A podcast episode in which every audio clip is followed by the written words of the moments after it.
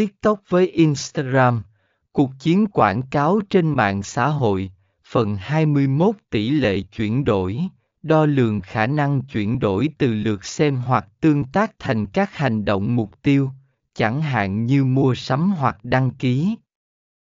C. So sánh hiệu suất và ROI trên cả hai nền tảng Việc so sánh hiệu suất và ROI giữa TikTok và Instagram phụ thuộc vào mục tiêu cụ thể của bạn và cách bạn đo lường hiệu suất. Bạn nên xem xét các yếu tố sau.